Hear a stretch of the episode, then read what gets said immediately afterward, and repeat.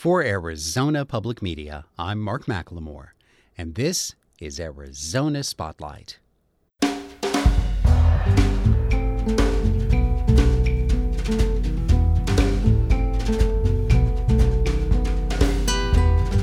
Coming up, this week, people all across the globe have been vaccinated against the coronavirus. Meet two volunteers who helped to make this possible by participating in clinical trials here in Arizona and also in Russia. Enjoy a short play written by a Robison Elementary third grader that is dedicated to the most important person in her life. And psychologist Susan Miner returns to share some thoughts about the importance of confidence and coping with the end of a stressful year. Those stories are next on Arizona Spotlight.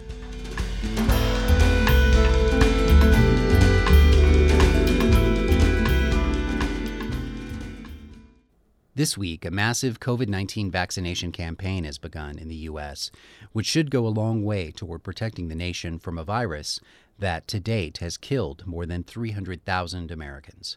The role of volunteers in this scientific effort has been pivotal.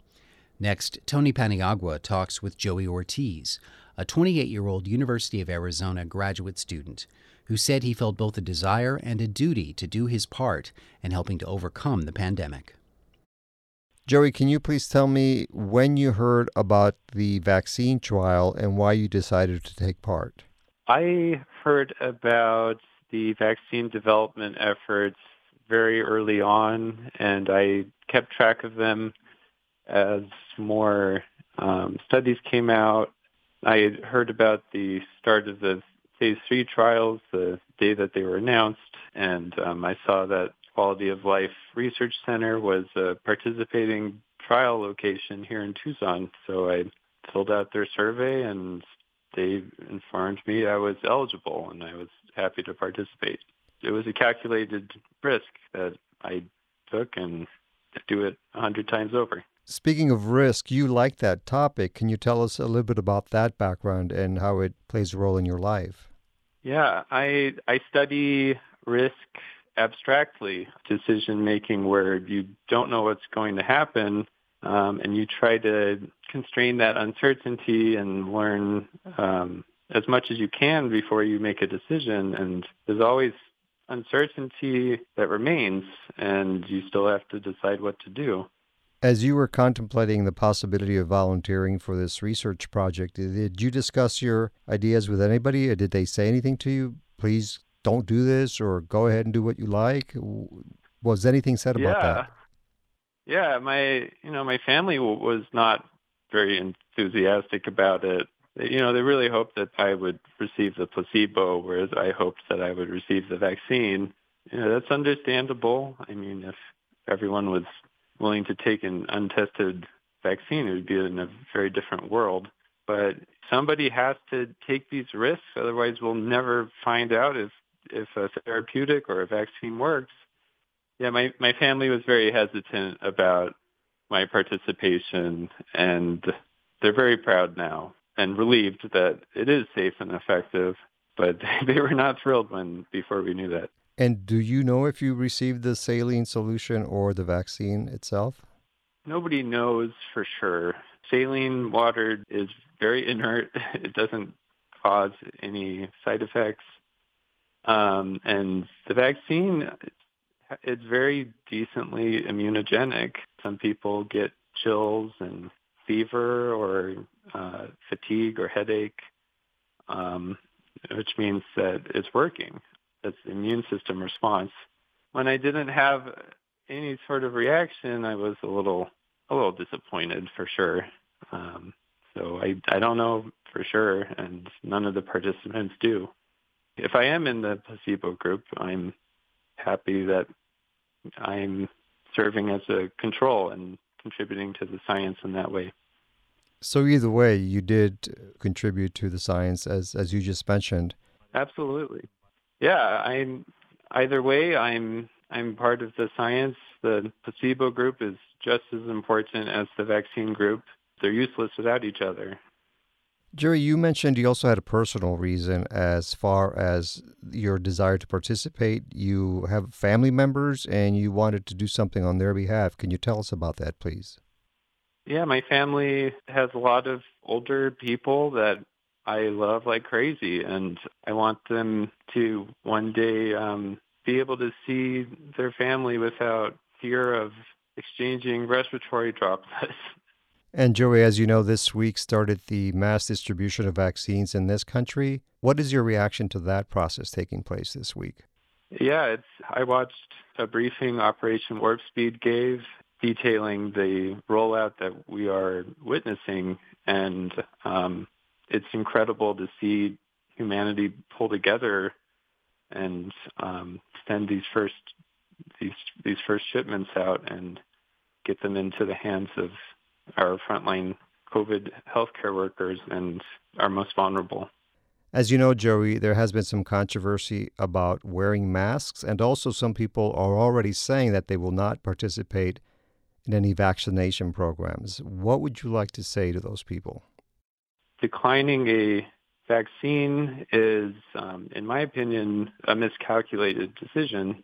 On the other hand, the vaccines are so effective against symptomatic disease that someone who can get the vaccine doesn't have to be worried about other people not getting the vaccine. But there is a portion of the population who vaccines don't work or they are allergic to one of the ingredients and they can't get a vaccine. So for those people, we hope that enough people get vaccines that transmission is suppressed enough to keep them safe. I really caution against simple, misleading analysis of uh, the vaccines. Uh, we've done really, really good research on the safety and efficacy of these vaccines, and I really hope that everyone makes a carefully calculated decision about their health and employs empathy and compassion when they decide to wear a mask or get a vaccine or get a test or any other uh, measure we have of protecting people.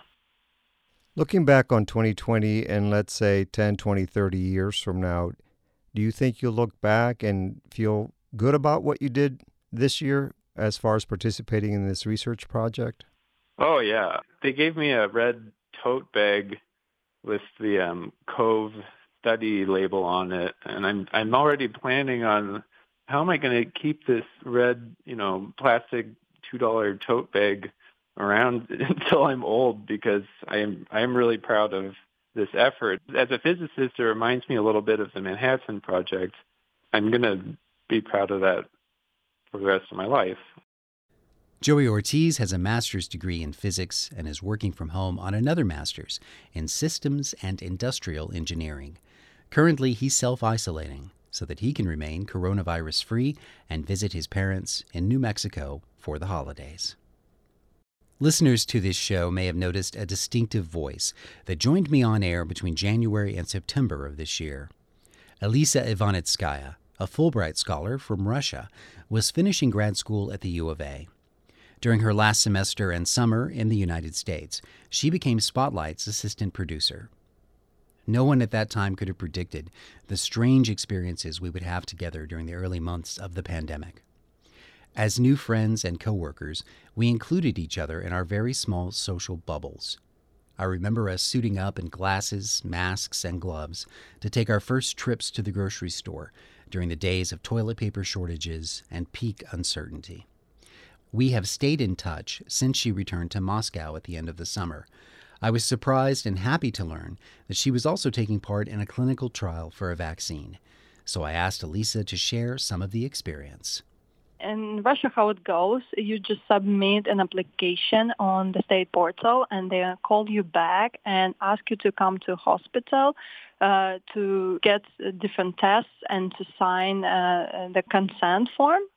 And if you are okay in several days, you are coming and to get your first shot, and in three weeks your second. That's it. Did you have any physical reaction after either of the shots? I had muscle pain uh, in the muscle they injected after both shots and uh, a slight fever after the second. Uh, so it was 99.5 Fahrenheit. Um, but that's it. Next morning after the shot, I was okay. And how is the distribution going right now? This is the first week that vaccinations are being made available to U.S. citizens. But how is the vaccination process unrolling in Russia? As far as I know, uh, people started getting uh, vaccinated in mass for mm, probably one or two weeks, but they, these are mostly first responders, uh, so medical professionals. I know a teacher who got uh, her first shot last week uh, too. So I, I believe that people who work in schools, universities, and uh, probably uh, museums, like I do, uh, also have uh, access to it now, and of course, social workers. This may seem a little bit silly, Elisa, but since you and I experienced the first several months of the pandemic together, I feel incredibly proud of you for taking part in this huge life changing event. Oh, thank you so much. Was it a shock to you when you got back to Moscow to see how people were living and reacting to the pandemic? Would you say that it was a great change from the way that you had been living in Tucson? Oh, sure. It, it was tremendous change because in Tucson, for several uh, months, I had only like five or six people in my bubble, and that was it. And uh, Moscow, uh, people were living normal life. Now it's less normal, of course, uh, because uh, the numbers are rising. Uh, but still I I'm like super socially active. Although I'm wearing mask, I'm riding subway. I'm going to supermarket without even uh, thinking of uh, buying all my groceries for the next two weeks or months. I do groceries like twice a day, and people, uh, cafes are open, and people are sitting inside. It's really disturbing because sometimes, even in the meetings, I am the only person in in mask. I mean, small meetings, but still. Elisa, I remember when you applied for the job to work with me on Arizona Spotlight. And at that time, we had no idea of the kind of experience we were going to have between January and August of 2020. When you think back to your time here in Tucson, what are the first memories that come to you? Nature, cactuses, people who have no clothes on them, almost no clothes, I mean, no winter clothes at least, and a lot of sunlight yeah i just see the sunlight and i really feel so much warmth uh, about tucson about arizona. I feel so grateful and thankful for people who supported me during the pandemic. You know it sounds weird but i think i was happier there. That's very sweet. Do you have a uh, parting message you'd like to give us in russian Будьте здоровы, берегите себя, which means stay safe, be healthy. Well, same to you. I miss you, my friend. Uh, working on the show has not been the same since you have left. I miss you too, Mark. That was Elisa Ivanitskaya, former assistant producer of this show, who now works at the Polytechnic Museum in Moscow, and one of the bravest people I have ever known.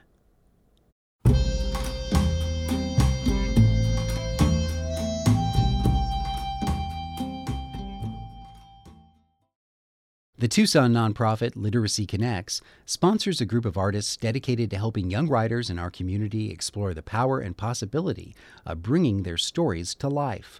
It's called Stories That Soar. And next, we'll hear a tale written by Tatiana, a third grader at Robison Elementary.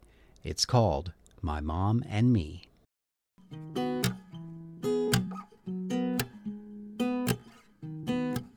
I love my beautiful mom.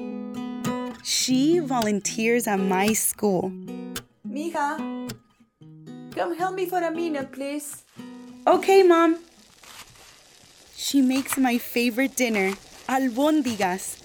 And I love it so much because it shows that she loves me a lot.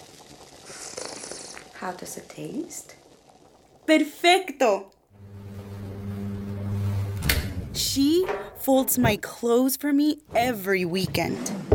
Honey, bring me your backpack. Here you go, Amma. She checks my backpack so if I have homework, she would say, get, Get dressed in your PJs. and then go to your homework while I finish cooking your dinner. And I say, Okay, Mom, love you. And she says, I love you too, my beautiful daughter. Thank you, Mom. I tell her. Albóndigas for you and albóndigas para mí. And then, when dinner is ready, I eat and I say, Thank you, Mom, for the food. I love you, Mom. I love you too, sweetie. This is delicioso, Ama. I am glad you like it. Your day.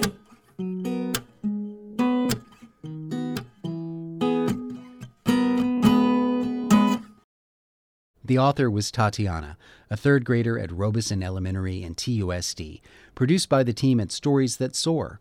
Interested writers from kindergarten through high school age can submit their stories now to the Magic Box Story Portal at literacyconnects.org, and maybe one day you'll hear it on this show. Susan Miner is an author, professor of psychology, and a therapist. She came to these vocations following a successful career as a model, starting in her teens. Miner was on the covers of the top fashion magazines in the world, but all the while she was a supermodel, she says she was also a super mess. Learning to overcome her negative emotions and set attainable goals for happiness is a story she shares in her book, Peace Inside, Beauty Outside. I first talked with her in September, and as the end of this stressful year approaches, I asked Susan Miner back to talk about how we can better cope with the holidays and the time of a global pandemic. I fluctuate day to day, moment to moment between worrying about the division in the world and why the division is being created uh, in the first place, um, and then having hope that people's eyes are being opened and and that will come together. And then at the same time, I don't want to live my life uh, in a pessimistic kind of way or in a down way because if I think about what's going on in the world, I can get a little down. So I fluctuate between that and just being really super grateful for what's going on in my life. Specifically, my daughter who's 13 and I've been homeschooling her and that was a push that came from quarantines and lockdowns and everything that I decided to homeschool her. And it's been an amazing decision. I love spending time with her and I think it's the best thing, particularly for her because of the influence she has, which are um, loving, kind adults um, as opposed to necessarily um, peers who are well-meaning, but they don't have the emotional intelligence or the ability to really raise other teenagers. So um, that's been a good thing. That's a great point. You know, the idea that when um, young people are together in groups of their peers, they are engaging in some self parenting there. I never thought of it that way. Self parenting, and they're asking each other uh, and looking to each other for validation, accolades, advice, all that kind of stuff. And, and they're not qualified to give it to one another quite often Yeah. because they're immature themselves. So, yeah, I'm looking at the silver lining of having her home. And I also think I just hit the lottery with an amazing girl. particularly in the millennial generation and, and even the generation before it, an emphasis on building your confidence and your self esteem is really kind of woven into a lot of uh, education. And then you get out of school and you don't really have any kind of a, a compass anymore about those things. And you also use the word validation. And that's something that I think about too. Am I too concerned with validation from others when I should be more concerned with validating myself?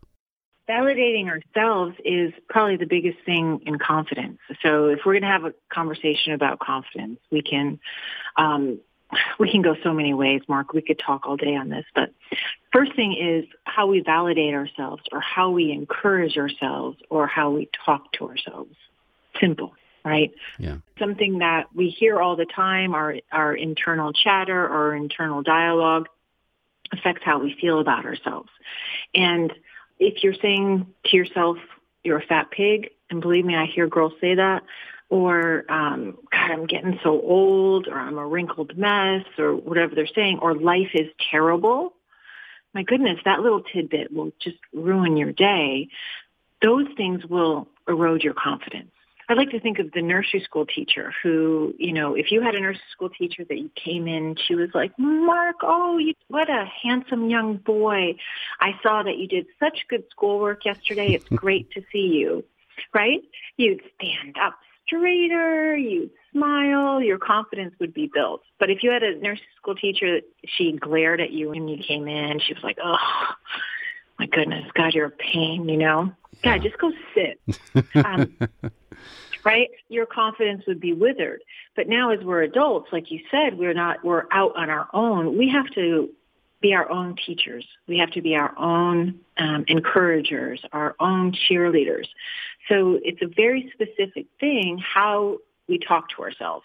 So we have to encourage ourselves and seek the validation from ourselves, but do it in a specific way by recounting the things we're proud of, remembering things during the day where you felt like you were in the zone or you had your swagger, remembering those things and reminding yourself of those things as opposed to, you know, like you did a thousand things yesterday and that one thing you did that was kind of dumb, right? Yeah. Do you think about that one a hundred times?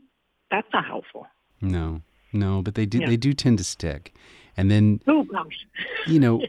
in the public sphere, we have examples of people though who seem obsessed with validation and with accolades and with drawing attention to themselves, and mm-hmm. that's the other end of that extreme, right? I mean, there's a point where lauding yourself for being perceived as a success could become toxic. I agree. Looking for validation outside of yourself. Um, I dare to say that they're constantly comparing themselves as well.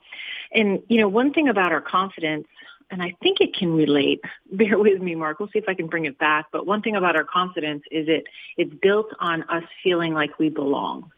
So if you feel like you belong in your family, that sense of belonging gives you a sense of security. If you felt like you belonged in your school or maybe your church organization or temple and you have that security, your confidence is higher. I wonder, and this is how it's coming back to like people who are in social media or try to, you know, express how um, successful they are all yeah, the time. Right. So if they don't have that internal security, that internal sense of belonging, they may be trying to bolster their confidence through these outside accolades. We know that what we tell ourselves affect our confidence. Makes sense, right? If you're telling yourself that you're an idiot, maybe your shoulders are going to slouch, your eyes are going to dull, and it's going to show on your body. But it's the same thing. Our bodies tell our minds how to feel. So if you stand in a Wonder Woman pose, I like to call it, you know, with your legs apart and your hands on your hips and your chest out, you know, it's called yeah. power posing. Right. And there's research, um, I guess it was the Association for Psychological Science. They did a study on the effects of power posing, or they published a study, that's more correct. And what they found was that if someone stands in this power pose for just two minutes, it changes not only how they feel about themselves, but it actually changes them. So their cortisol is lowered and then their testosterone is raised. And testosterone is our assertive hormone or kind of our confidence hormone, right? By standing in that confidence pose, doing it on purpose, you can literally change your body chemistry. So it's one thing I love about exercises or exercising as well. You know, so often we're in our heads thinking we have to use our, our brains and our thinking to build our confidence, but we can actually use our bodies to do it too. And simply, like I said, standing for two minutes in a Wonder Woman pose can do it. Can be more confident. I'll have to dust off my tiara. Superman. You can do Superman pose too. If you knew me better, you would know that using a superhero analogy is a perfect way to talk to me. So that was Good. very accurate. Okay. What is a good way to give confidence to others? How can adult mm-hmm. friends and partners bolster one another in a positive way? The most primary is be present with them. So when you're with a person, put down your phone. It's a simple one. Put down the phone, take a breath, listen to what they have to say, pause before you're going to jump in either with a suggestion or or even a question. Just pause. You know, giving them space. So I think that's one way. Another way, I'm a big fan of asking. Like, what can I do to help? What can I do to make you feel better? Because I don't know if I'm necessarily the best encourager. So I like to ask what they would like from me. What are some parting words of advice that you would give to our listeners about making it through these changes and coming out better than you were when you entered them? How do we surf these waves? I think the biggest thing is you said it, um, focusing and coming out better. So having that focus, having that intention. My intention is to surf this with ease, uh, surf this with confidence, and come out better on the other end. What does that mean for everyone? It, it's probably different. For some people, it may be that, you know, they've had this nagging inner feeling that they need to start moving their bodies more. How about now? Now is a good time to move your body. The same with having the nagging feeling, I'm on social media too much. How about turning it off? Now's a good time to turn it off then just remembering that every little thing that you do towards that end, towards that growth of yourself or, you know, sort of coming out on top, like you said, everything you do builds your bank account in that area. So just moving and having the focus there. And that is something that I really took away from our last conversation, Susan, is that um, I find anxiety and fear and bad emotions to be paralyzing. And your advice was just move just just get up off the couch and move because as long as you're on that couch, you're going to be under that weight. And change your state in different ways. Sometimes I come home, my daughter, she heard the music is so loud, but she's just jumping around and you know, she's probably singing and who knows what she's doing, but she's really just moving her body and, and getting herself in an excited, fun state. Psychologist Susan Miner talked with me from her home in Florida. She is the author of Peace Inside, Beauty Outside. Thank you for listening to Arizona Spotlight. The show originates from the AZPM radio studios. AZPM's interim news director is Duncan Moon. The music is by Calexico. The production engineer is Jim Blackwood. I'm producer and host Mark McLemore. Arizona Public Media's original programming is made possible in part by the Community Service Grant from the Corporation for Public Broadcasting.